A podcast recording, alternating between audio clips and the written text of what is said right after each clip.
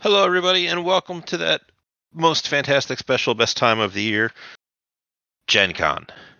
Gen Con is coming up starting on Thursday, and a bunch of us are going to be there.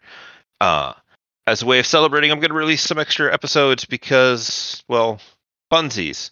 Uh, I will be releasing our first Shadowrun campaign diary with me and Oz. I'll be releasing the first episode of our Seattle Nights uh, Shadowrun playthrough where we play a bunch of cops and uh, the rest of those are available on our Patreon if you want, if you find that you enjoy that kind of content and all of that good stuff. All the rest of the things are up there, including all of the raw releases of the the vampire game going on right now.